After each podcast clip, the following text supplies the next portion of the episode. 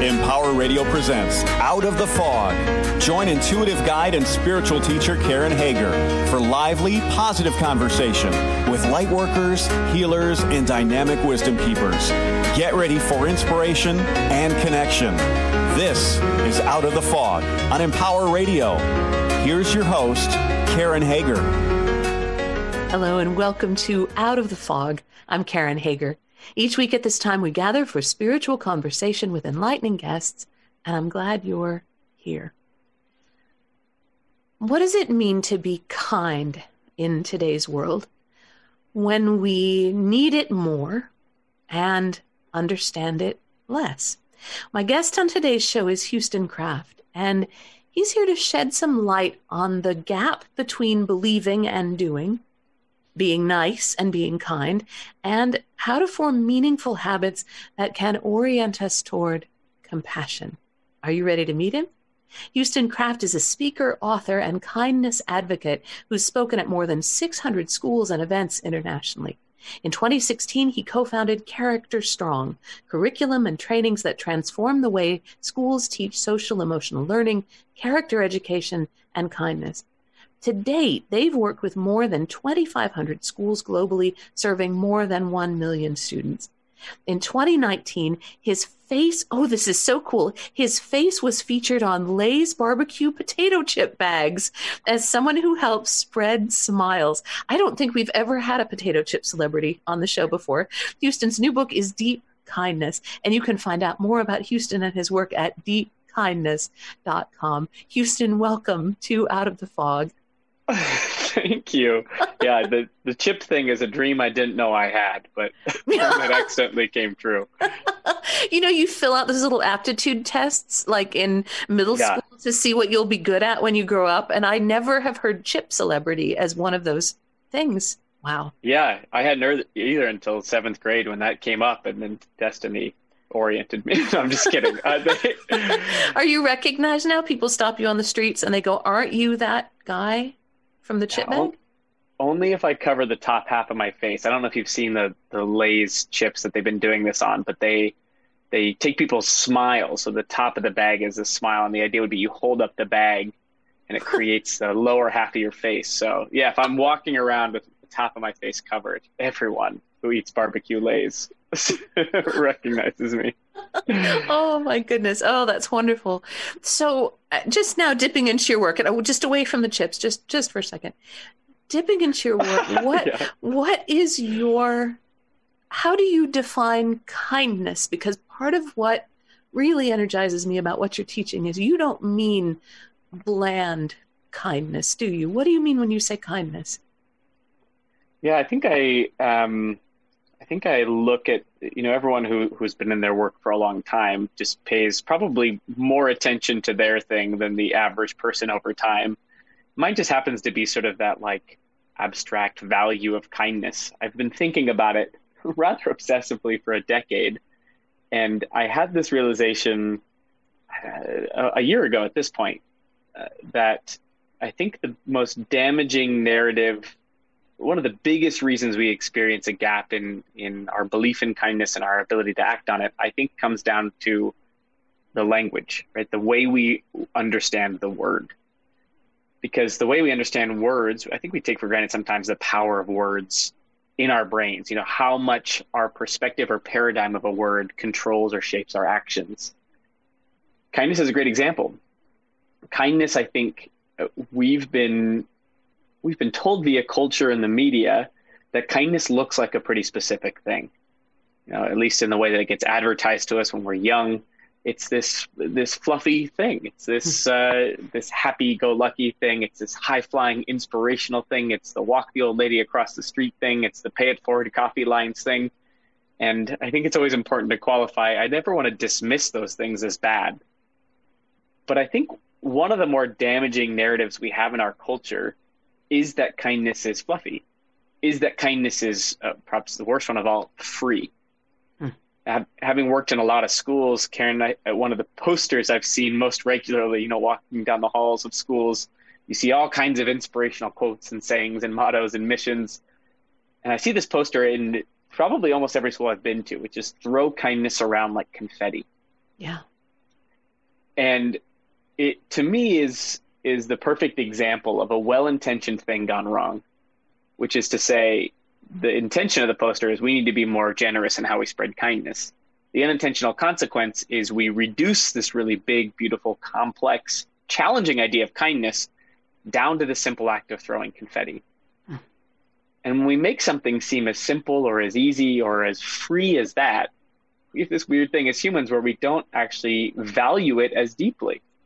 We talk about like engineering or getting your doctorate or your law degree, become a professional athlete. We, we talk about those things as requiring a lot of hard work over time. And then we talk about kindness, which I would describe as just as important as any of those other pieces. We talk about it as confetti. And my argument would be if kindness was as simple or as easy as confetti, the world would be a much more kind place. Yeah. reality is, kindness requires a whole lot more from us. And until we start to bring that into the way we speak about it, we're going to continue to be frustrated at the lack of it. You say in the book that we all we all agree kindness is good, but that we're not very good at it. Why aren't we good at it? yeah, that gap. It's kindness isn't the only place we experience that gap. I don't think, but uh, the Greeks the Greeks have a, a, word for it. They have a word for a lot of things, but the Greeks use the word akrasia.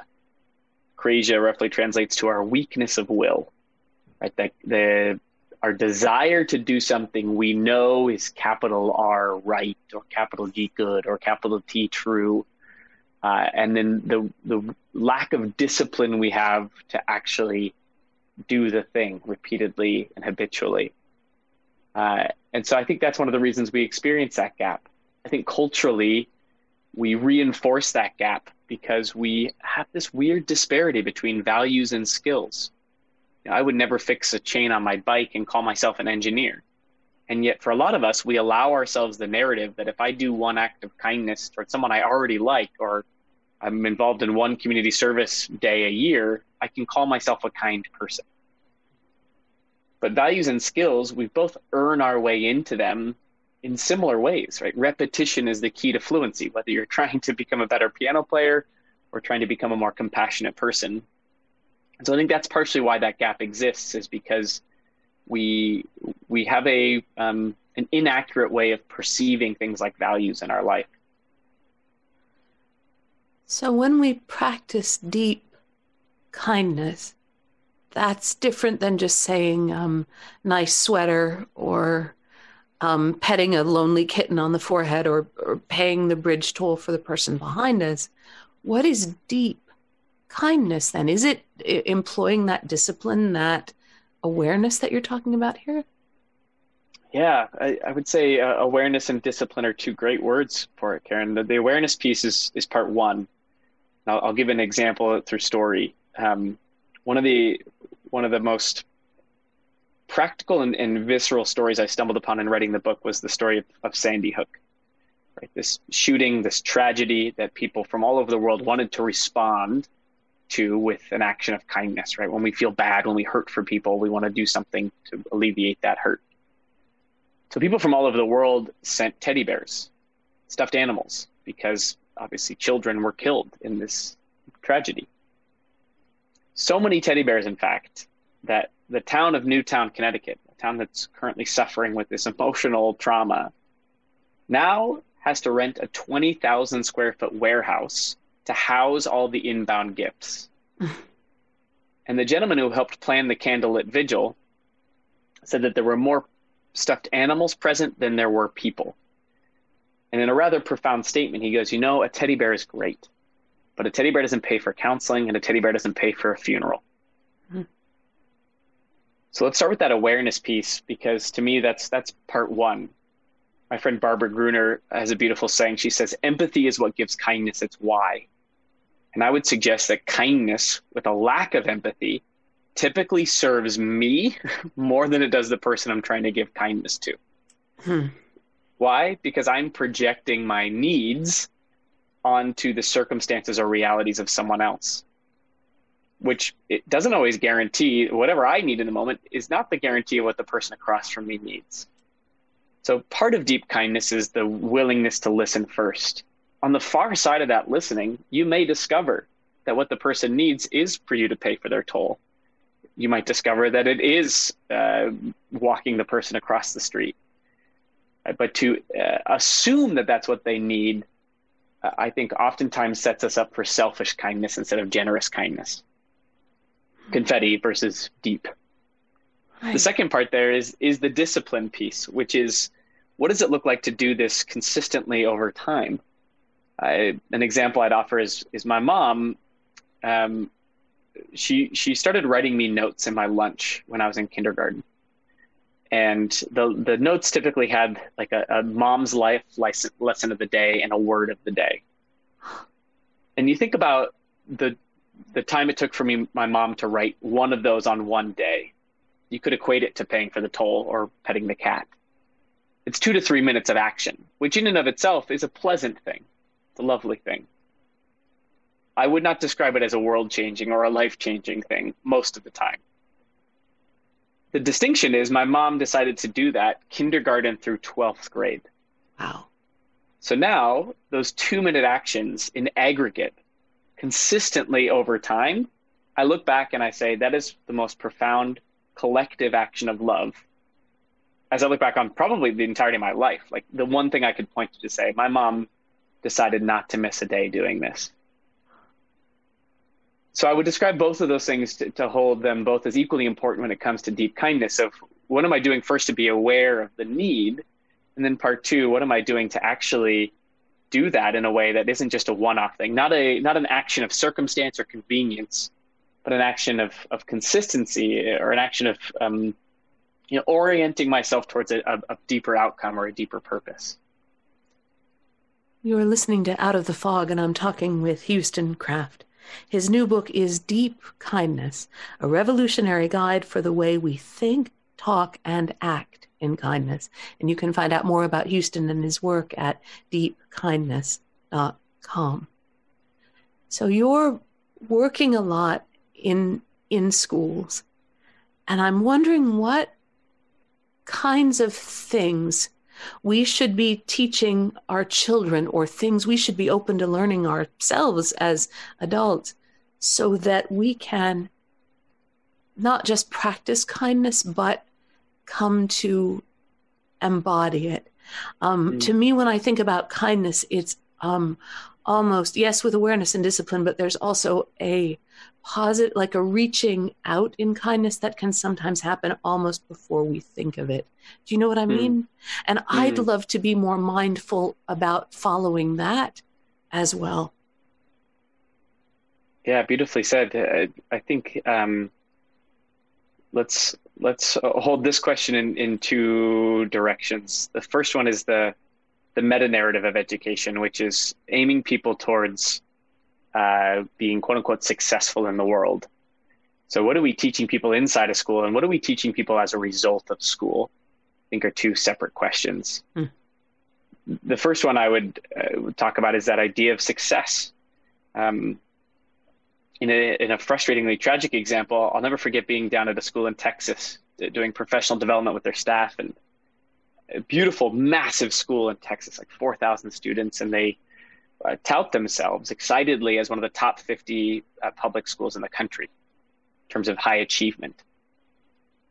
And I'm walking through the halls and saying this place is amazing. And the counselor pulls me aside and he goes, Hey, just so you have context, um, we also send a student to the hospital every week uh, with some sort of mental health crisis or suicidal ideation or attempt.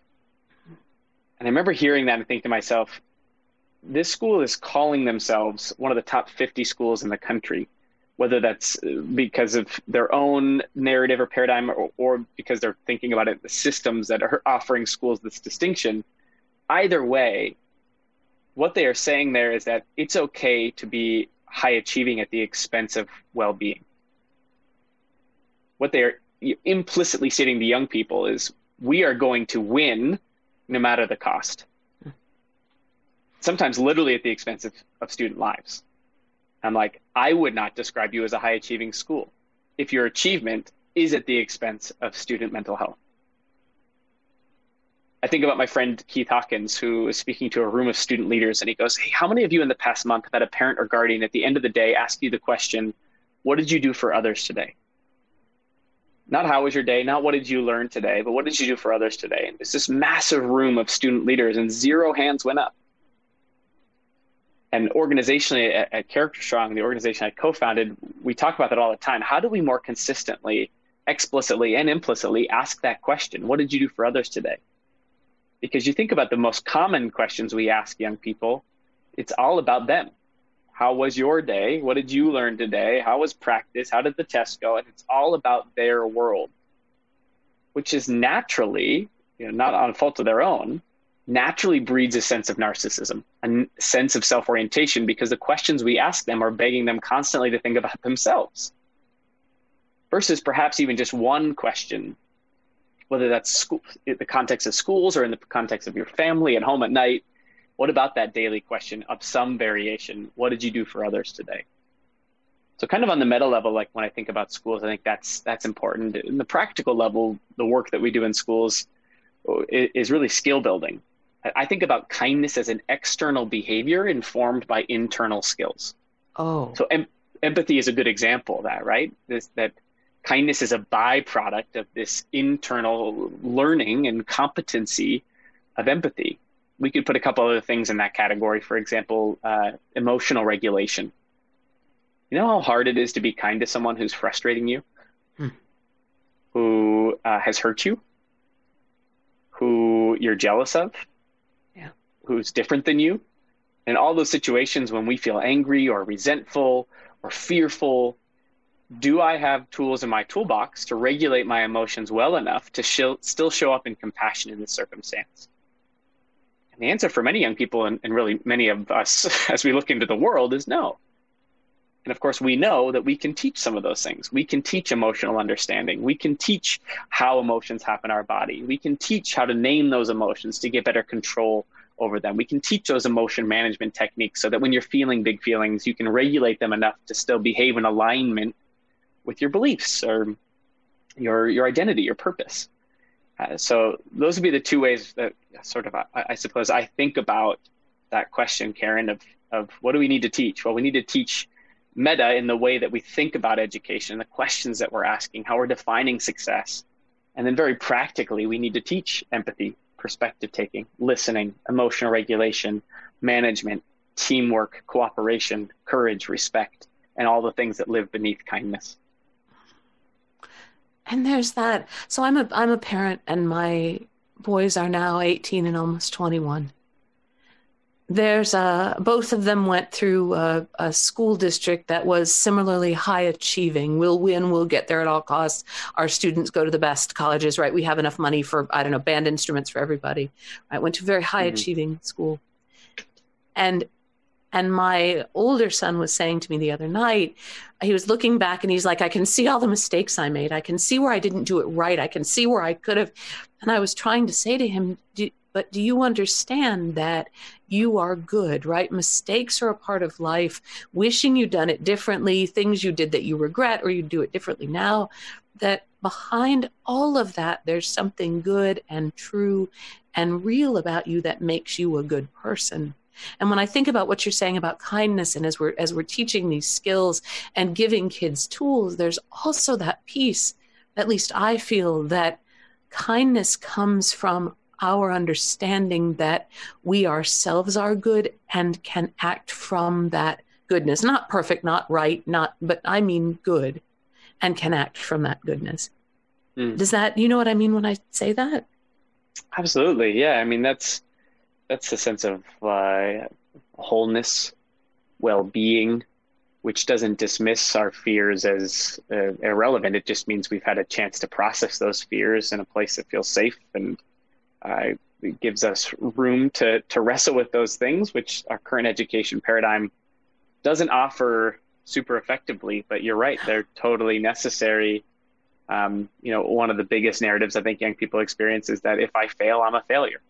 Yeah and that's that's that's baked into the, the nature of education today is that that that becomes a part of their internal message set right? If i feel um, you know, my friend dr Michele Borba has been researching empathy for two decades and she says the biggest barriers to empathy and connection are anxiety fear and narcissism.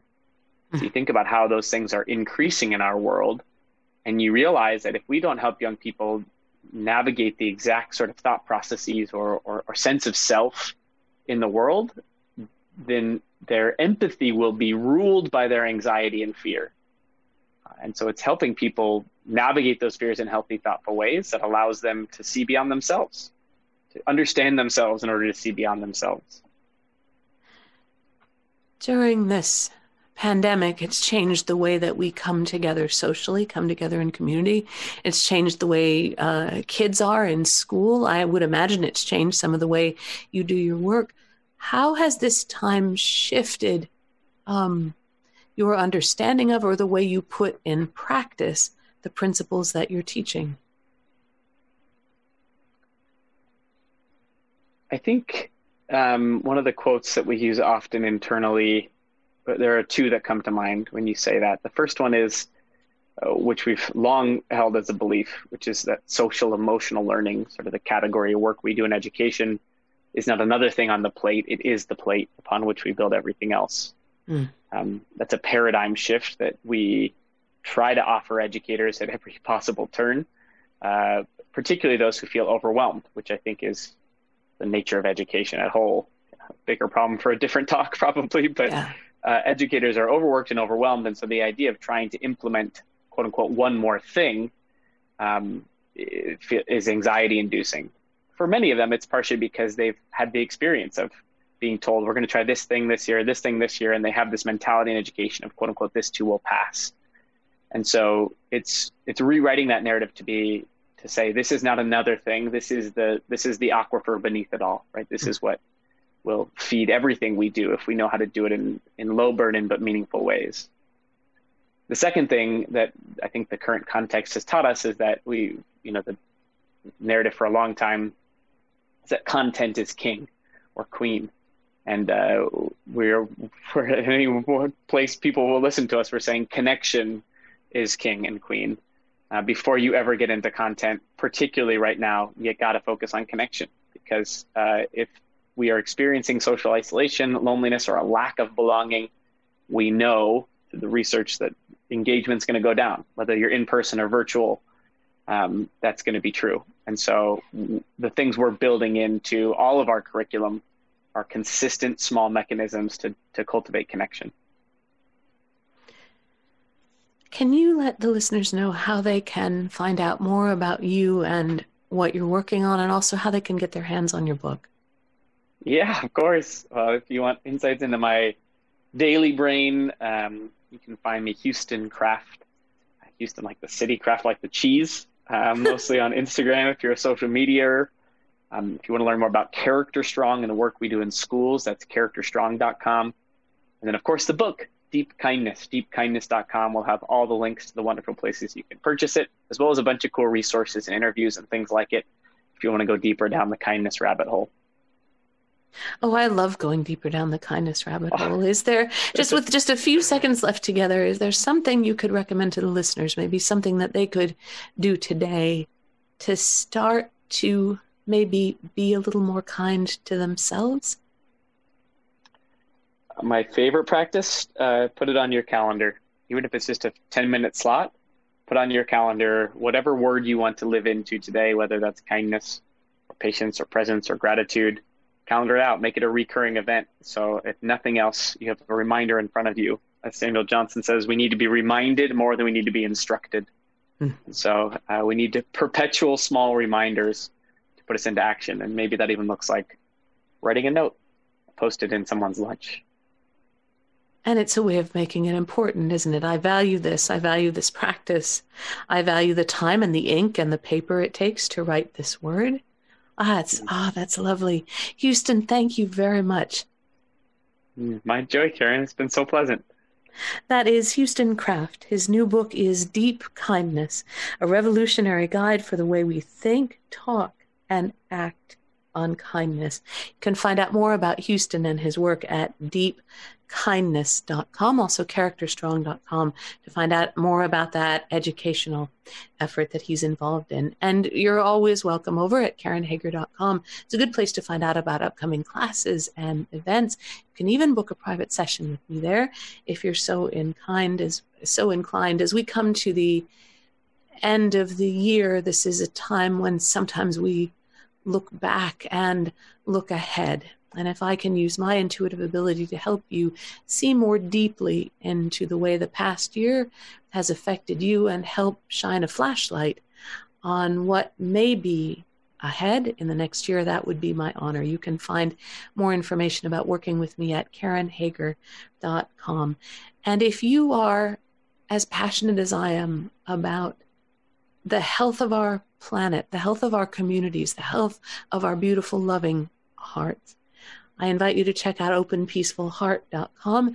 That's a place where you can get information about a free monthly guided meditation call that my wife and I do together that focuses on peace in our hearts and peace in the world.